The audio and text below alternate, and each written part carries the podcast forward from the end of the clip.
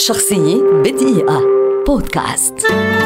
آمال الأطرش أو أسمهان شقيقة الموسيقار فريد الأطرش مطربة وممثلة سورية من مواليد 1912 بدأت أسمهان منذ عام 1931 تشارك أخاها فريد في الغناء على المسارح فأعجب الجمهور بصوتها وأخذ نجمها يسطع وكان شقيقها إلى جانبها دوما حتى انطلقت وحققت شهرة واسعة جدا.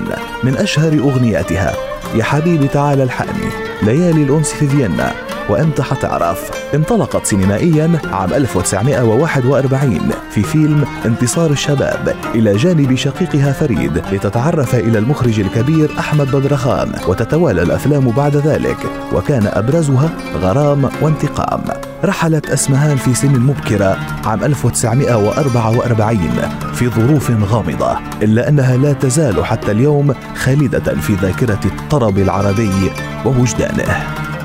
شخصية بدقيقة. بودكاست.